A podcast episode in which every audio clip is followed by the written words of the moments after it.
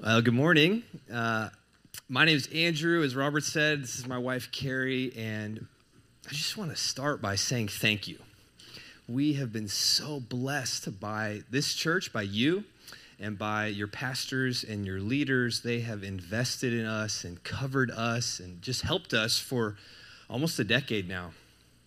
And God is doing amazing things in Seattle, and, and that's part of that is your inheritance. And so I just if you didn't know that, you've got an inheritance in Seattle. And we just wanted to say thank you. We love you guys, and this you, you are family to us, uh, whether you feel that or not. We feel that. It's true. We're family. And this morning, I, I, I believe God wants to impart extravagant faith. It really is true that each one of you is called by God. You have a calling on your life. And, you know, God had a dream in his heart, and then he put skin on it. And that's you. And there's a calling. And I, I just wonder that there may be some of you this morning and you have a sense of that calling, you have a sense of that dream, but there's all these things in your life that you feel are preventing you from running after your calling. I just believe God wants to impart extravagant faith right in the middle of your circumstances so, so, that you, so that you can understand that the things you feel that are preventing you from your calling, they're actually what God's using to prepare you for your calling. They're, they're actually, maybe even more than that, just in between services, they're actually um, things that God's using to propel you into your calling. And so I, I, just believe God wants to release extravagant faith this morning. And, and when I, I used to think about extravagant faith, and I, I thought it looked something like this I thought it looked like this big moment of faith where you know everything's on the line and and there's sort of dramatic music playing in the background and this is like the moment of decision and and we're going to have extravagant faith in this moment but after the past several years uh, God has taught me actually that extravagant faith is far more than one big moment. Extravagant faith is enduring faith. Extravagant faith looks like not, not just will you believe God in the moment, but will you believe God week after week after week? Will you believe God year after a year, right in the middle of everything that feels preventative. And I, I, I, love Hebrews 11. Many of you are familiar with this passage, the, the, the passage of faith, the, the, the, extravagant faith chapter in the Bible. And, and we find in that chapter, it's, it's like a hall of faith. All the heroes, all the big names. It's like a who's who. And I, I love reading Hebrews 11, and I, I want to look at one of my favorite passages in that chapter uh, to begin with, chapter 11, verse 32. And, and so many names have been mentioned at this point Abel and Enoch and Noah, Abraham, Moses, Rahab, David, on and on. And we pick it up in verse 32. And what more shall I say? For time would fail me to tell you of Gideon, Barak, Samson, Jephthah, of David and Samuel and the prophets, who through faith conquered kingdoms, enforced justice, obtained promises, stopped the mouths of lions, quenched the power of fire, escaped the edge of the sword, were made strong out of weakness, became mighty in war, put foreign armies to flight. I love that. I mean, that is what I signed up for. Extravagant faith, right? Who, who doesn't want to, to put foreign armies to flight? Who doesn't want to quench the, the power of fire? Who doesn't want to enforce justice, stop the mouths of lions? That is faith, and I love that, and it's inspiring. What I, what I, what I don't love is that in the very next verse, in the hall of faith, Hebrews 11 also mentions stories that have terrible earthly outcomes, they have terrible endings.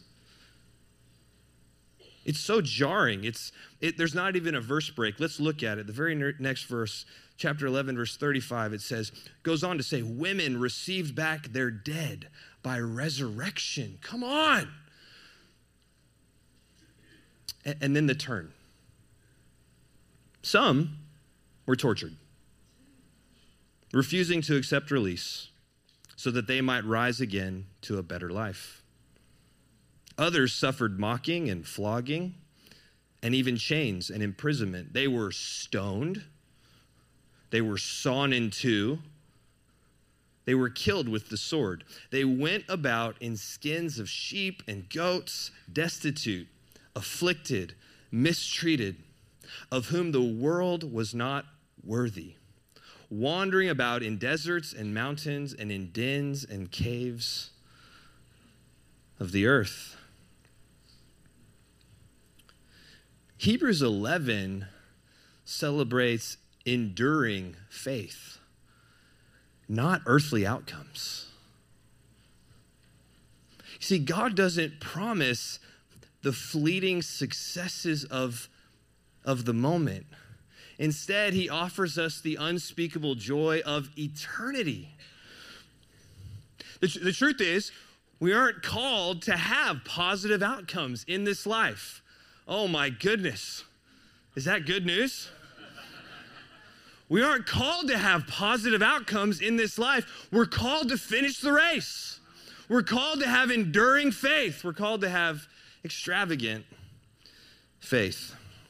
Over the years, uh, God has given Carrie and I a few opportunities to have enduring faith, and we wanted to share one of them with you this morning. I, I want to give you some background.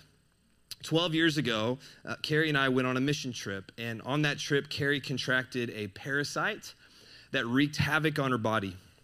After uh, years of regular hospital visits and pretty extreme sickness, and a two week visit to the Mayo Clinic, uh, the doctors concluded with this diagnosis You're going to have these symptoms for the rest of your life, you're just going to manage them. And there's no way that your body will be able to carry a pregnancy full term. In this time, we, we prayed and we had a conviction from God that Carrie would be healed and that she wouldn't just have one baby, that actually that she would have a clan. That was the word God gave us, a clan. So for a few years, we continued the hospital treatments every six weeks. And we began persistently praying and fasting that Carrie would be healed. And during, during that time, uh, Carrie got pregnant three times and she miscarried three times. Long story short, God completely healed Carrie, and she was able to have children and so we had three kids in four years. I mean, that's just, we were just excited.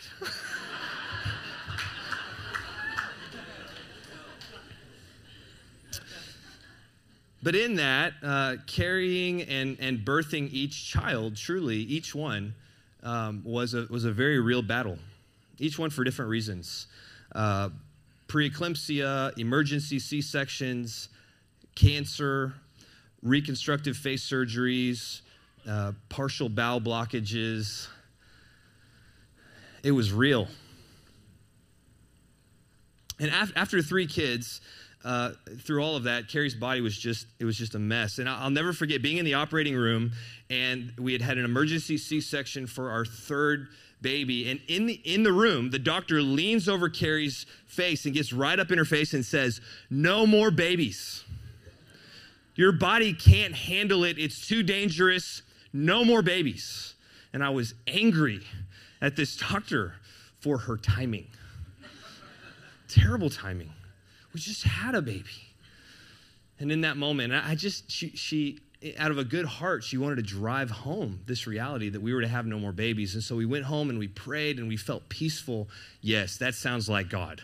That seems like wisdom. Let's be done. No more babies.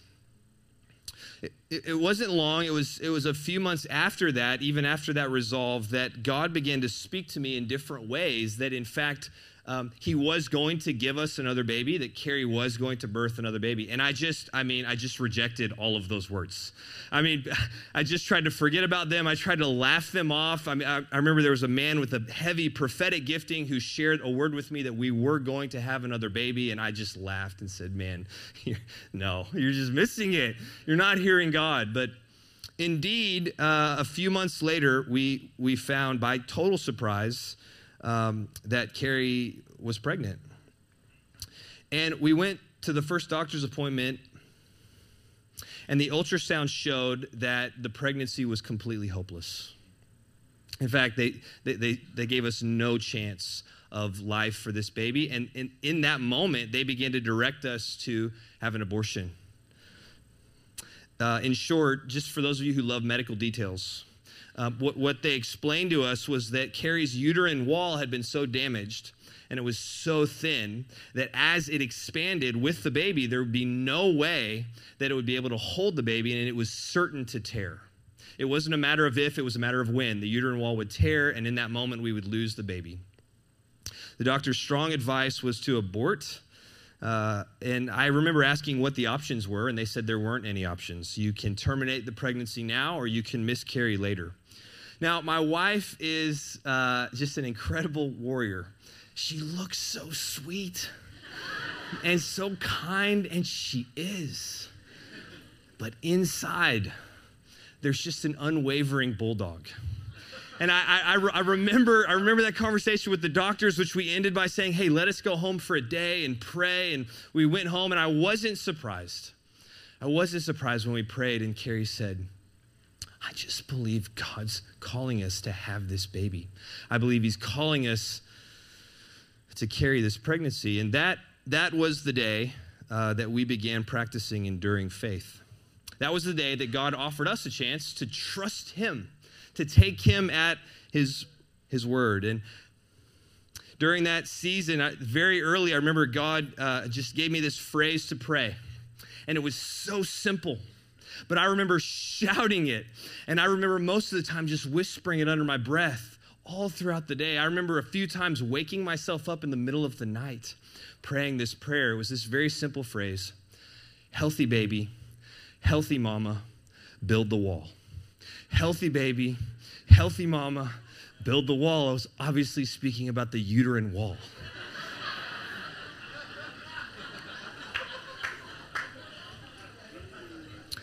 I said this prayer countless times, and although it was an incredibly challenging time, we, uh, we found Romans 15 13 to be amazingly accurate in our lives.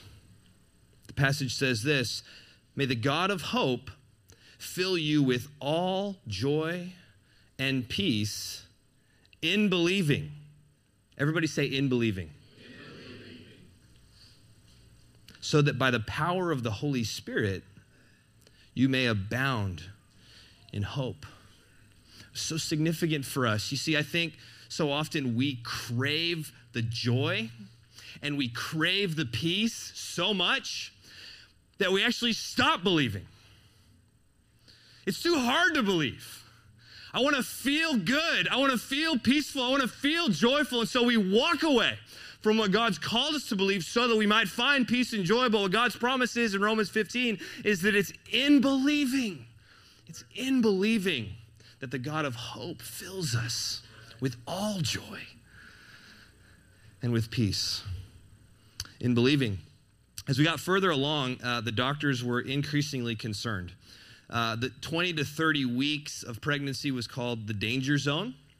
This meant that the baby would be growing extremely fast and it was just inevitable that during this time, Carrie's uterus would rupture. The, the problem with the danger zone was that the danger became not just for the baby, but for Carrie's life as well.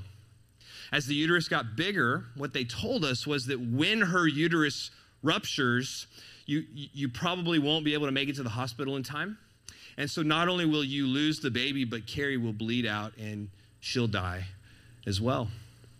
Now, we felt like the doctors were on our team, absolutely. But they knew the gravity of the situation. And so, week after week, appointment after appointment, they would present the idea of termination. They, they cared about Carrie's life, they cared about our family. And I remember during that season when we'd realized this was this was not only believing for our baby, but this was believing for, for my wife. I remember this conversation, I'll never forget it. We were, we were driving and we began to talk about the reality of Carrie dying and we began to talk about the reality of her funeral. And, and I remember Carrie saying this. She said, Andrew, if I die, people will be sad. If I die, Andrew, I, I know that you're going to be sad. But please don't let my funeral be sad. She said, If I die because I believed God, then make my funeral a celebration of the God who's worth believing in. Okay.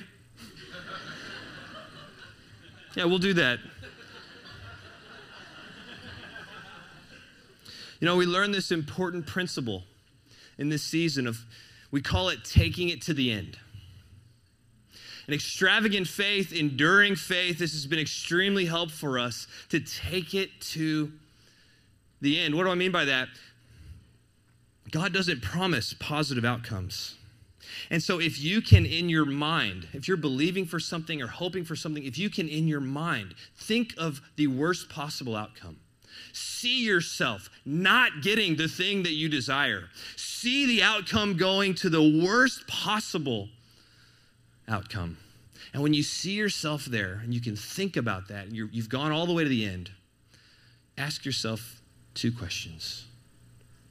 If I don't get the outcome I'm desiring, is God still God? And is God still good? And if you can take it to the end and see yourself without the outcome that you desire, and you can declare, yes, God is still God and God is still good, then you can live free in the trial. You can be free. You can be free of the fear. You can be free of the control, free of the anxiety. You can run into the promises that you're believing, knowing that the character of God is not dependent on the positive outcome that you're desiring. Is God still God and is God still good? Obviously, as we did this and God was filling us with joy and peace, it was also incredibly heavy. Such a heavy time. And I, remember the stress, and it, it was just in God's timing. It was right in this season, at the very beginning of, of Carrie's pregnancy, that God also uh, gave us a spot of land in Seattle to purchase and begin to build our first building as a church. Awesome, God. Great strategy. It was. And I remember just believing for these two impossible things the life of my baby and wife and this ridiculous building project. And one morning I was up very early and I'd gone to my office just to seek the Lord and to petition and to declare the promises of God. And I'm a yeller, right? I don't have quiet times with God. I just, it's just me. It doesn't have to be you, it's just me. And I remember being in my office, I love to get there when no one's there so that I could just let it loose. And I remember standing by a window, just declaring the promises of God, believing God. And in that moment, I, I had the clearest, the clearest vision that I've ever had from God in my life. Immediately as I was praying, I just saw two, two mountains out in front of me. And I knew exactly what they represented. One mountain was the baby, and the other mountain was the building. And so I just began to shout at the mountains. Isn't that what the Bible says? Shout at the mountains. So I just began to declare the promises of God. And as I was shouting at them, the two mountains merged together to become one mountain. And I remember thinking, well, great, this is easier.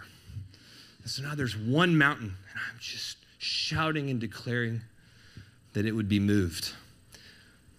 Guys, in that moment, I mean, it, God came in the room. He met me there.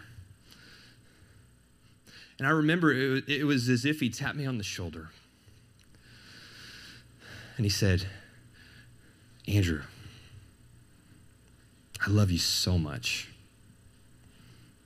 And I said, Thanks. and then he said, You're doing the right thing. And I said, Yeah, thanks. You know? But you're doing it from the wrong perspective. And in that moment, I mean, it was the vision began to change. It was like I, be, I began to float.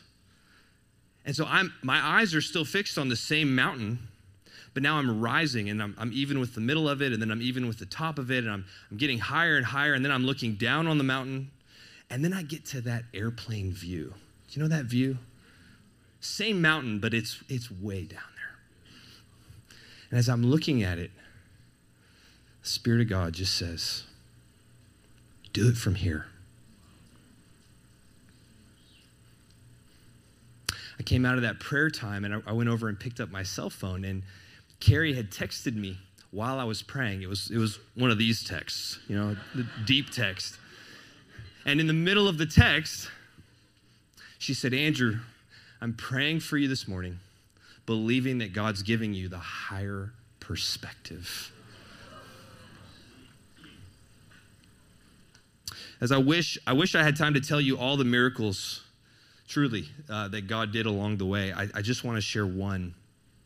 Um, one of the most amazing days in the journey was the day that we went to the doctor to find out that indeed her uterus had ruptured. What? Yeah, let me, let me take you into it. So, we're there for an ultrasound, and the ultrasound went on way longer than normal. It was like an hour long all these doctors are coming in and out and they're pointing at all these things and I have no idea what they're talking about. Have you been there? Like ultrasounds make no sense. And we're, we're, sitting there and I'm trying to figure out, trying to understand, and we're in there. And finally, they bring in this team. They all seemed concerned. They keep asking Carrie, Hey, are you feeling okay? She's like, Yeah, I feel fine. They bring in this team of doctors and they sit down with us and they say, Well, we have some news for you. Carrie's uterus has torn, it, is, it has ruptured but it didn't tear in the place that we thought it would. The spot where it tore was right up next to where her bladder is sitting. And this was literally their words. And so the bladder is acting as a wall for the uterus. And I'm thinking, healthy baby, healthy mama, build the wall. And the doctors are amazed. Like we've, uh, we've never seen this before. We don't know what's going to happen, uh, but we're thankful. Remember the the end. Uh, after God had just done more than we could have ever asked or think, we we went in for the last day. That we had a scheduled cesarean uh, after 35 weeks of of this pregnancy, and it was such a victorious time. I remember we had a few friends there and, and a few leaders in the church that were there, and Carrie was laying on a hospital bed, and they're about to wheel her in to have the cesarean. And it was in this moment that I saw the most extravagant faith I've ever seen in my life. We're laying in the bed, lots of doctors and nurses are there, and they ask Carrie with a clipboard. One of the doctors says, Mrs. Bach, we need to get your consent to tie your tubes. During this C section, we think it'd be a good idea to go ahead and tie your tubes. We don't think any more babies are a good idea. And I'm thinking, yes, that is the word of God. Let's get consent. Let's do this. And so the doctor looks at Carrie and says, May we have your consent? This is what Carrie says Yes, as long as when you get in there and open me up, you don't see that God has healed my body completely. What? I mean, I literally said, What?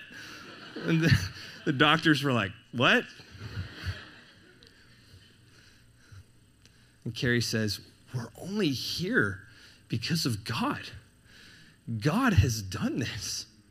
And I believe God could completely heal my body by the time we go into that operating room. And if He does, I want to have more children. So if you get in there and open me up and my body's completely healed, I don't want you to tie my tubes. Doctor says, We'll just get consent in the operating room. Let's do that. I remember after Colette was born, they had a successful operation. I was sitting right next to my wife. There was a curtain up. And from the other side of the curtain, I hear the doctor say, Mrs. Bach, may we have your consent? Carrie says, How do I look? Doctor says, just like we thought. Yes, you may have my consent. I want to show you a picture of our family as Carrie comes and shares with us.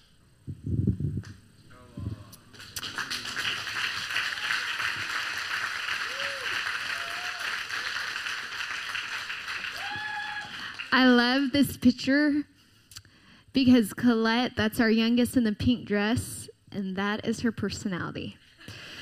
So if you can just imagine it, um, I love this story. This story isn't about me, it's not about any hardships. This story really just is the kindness of God. And every time I hear this story, it just renews my faith.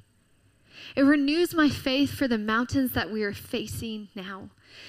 And I just want to say that if you're listening to this story and you're like, man, what a story. I want you to know it didn't feel like a story in the moment. It felt like a mess. It was just a roller coaster of highs and lows. And so often we think the story is going to be made in a moment because of the culture and the society that we're raised in. But it's not a moment, it's a lifestyle. It's a lifestyle of just the grace of God pushing you back into Him. It's a lifestyle of letting Him be all that you have when you have nothing together. And as God was teaching us how to thrive in our weakness, one of the obstacles I kept on coming up against was that I started living from a place of expectation. And I think often as people of faith, or I started living from a place of entitlement. And I think often as people of faith, the line between expectation and entitlement is so thin. And so let me explain to you what I mean by expectation and entitlement. Expectation is a strong belief that something will happen or be the case in the future. Entitlement is the belief that one is inherently deserving of that future. And this sense of entitlement can look different from each of us and for each situation. And for sometimes in my life, what it looks like is God, I just want to be safe. I'm tired. I just want to live comfortably. And God says, Will you risk? Will you let yourself be stretched? Will you stand in the gap that you have no business to be in? And sometimes, what my entitlement looks like is being frustrated when I don't see the outcome that I want to see. And to be honest, one of those moments that I realized I was living in entitlement was at the 20 week ultrasound when we got the news that my uterus had torn. And everybody around me was rejoicing that the bladder had filled in the wall. And I was just thinking, God, I pray that you would build my wall. I wanted my uterus to be healed. And God's so kind. And He just said, Dear one, are you living from a place of expectation or entitlement? Because I can build myself up and be like, I'm just living from faith. But then I have this frustration.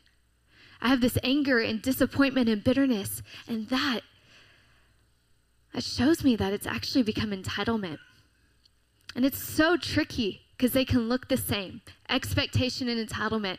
And it's all about the posture of your heart and the posture of your hands in regards to the circumstance and the outcome. Sometimes we get the privilege and the glory stories of seeing the healing this side of heaven. And sometimes it's our privilege to see it on the other side when He's wiping the tears from our face. And the difference really is what Andrew said earlier. Is God God in your life? Is God good in your life? Or is he always on trial, depending on your circumstance? Is God God? And is God good? You guys, this is his story. It's not our story, it's his story. Are you letting him write it? Are you demanding he write yours? We are called to be a people of faith. We are called to be a people of great expectation. And salvation, it's free. It's this generous gift that God gives that's completely free. But faith, faith cost. Any Bible character that you love for their faith, any person of God that you love for their faith, if you study their story, what you're going to see is them enduring. And it's not just blimps in the radar. It's 40 years in the desert. It's walking through fire. It's loss of comfort and security and family. Sometimes the loss of life. Salvation is free. But faith costs. And if you're choosing to believe in faith and then you don't see it happen, can you come back and land and say, the cross is enough? If my outcome doesn't happen, God still is not on trial because the God because the cross is enough. Salvation is free, but faith it costs. A theme verse for me during this time was 2 Corinthians 4 7. It says this But we have this treasure in jars of clay to show that the surpassing power belongs to God and not to us. And during this time, this verse for me was so freeing. I personally love having it all together. I personally love being able to make my own way. And I was struggling during this time because I could give nothing. And I felt like God would bring me back to this verse and say, Carrie, you're just a jar. It doesn't matter how great we make our jars look, we're just jars. Let that free you this morning. It's not about your jar. It's about the treasure within that jar. And so often we get caught up in making it be about our jar. And it was never meant to be about our jar. And I want to say something this morning. In those moments when I felt like I was losing it, that my weakness was just on display for everyone around me to see, and I would try to hold it together, I would hear him whisper to me and say, Carrie, what if, what if you're breaking is re- releases the treasure. Church, it's okay to break. We don't like being broken in this society, in this culture. We want to keep it all together. But, church, it's okay if you break. It's okay if you actually hit that wall. It's okay to break. And what I don't want you to hear me say is that your pain doesn't matter. It absolutely does your pain and your trials and your hardships and the sin that's been done against you, it matters, and I'm so sorry. And God's so much bigger. His grace is so much greater. And this, it truly isn't your story, it's His. And God would remind me during this time that He had something for the people around me. When I wanted to get self consumed with my grief, he would say, Lift your head up. See the doctors and the nurses and the people in the waiting rooms and the people in the NICU. There's people in this place that need to see the treasure. Your pain actually creates unique doorways for you to be able to walk into the lives of other people that others of us can't. Will you let your pain and your suffering not be an obstacle, but actually be a propeller into the presence of God that releases his presence and his glory and the treasure to those around you? There are so many stories in here. I don't know your stories, but I know this this is supposed to be the tagline and the summary of your life the kindness of God. When you die, or when you're on your deathbed, what you're supposed to see is the kindness of God. It's actually not supposed to be a sin, it's not supposed to be something done against you. It is the kindness of God on your life. I used to be a runner. I used to be decent, and then I had four kids, and now I jog. And as a runner, when I used to compete, the runners who always won were those who sprinted at the end. Guys, don't you want to be a people who sprints the end? Don't you want to be a people who sprints the end? I want to live with a people. I want to be a person. I want to raise a people who sprint the end. And by the grace of God, this isn't our last story. And this, whatever stories you've been through, they won't be your last story. We all know those people who have the stories of the goodness of God, and then five years later, you're like, where are they? But by God's grace, if his character isn't always on trial, but is on display, then in 50 years, you'll have more and more stories of the goodness of God meeting you in the impossibility. And you'll have more and more stories of God comforting you in the midst of the pain. I want to end reading Habakkuk 3 17 through 19. It says it this way. Though the fig tree does not bud and there are no grapes on the vine, though the olive crop fails and the field produces no food, though there are no sheep in the pen and no cattle in the stalls, yet, yet I will rejoice in the Lord. I will be joyful in God, my Savior. The sovereign Lord is my strength. He makes my feet like the feet of a deer, He enables me to tread on the heights. You're a room of yet people. Whether you believe it or not, there is a grace today to be a room of yet people. For every circumstance and situation that has happened, you are not victims, you are overcomers. You are yet people. The wind and the rain, it will come, but he remains. Life and enemy will, and the enemy will tell you otherwise, but you are yet people. Why don't we stand up? Let's stand up together.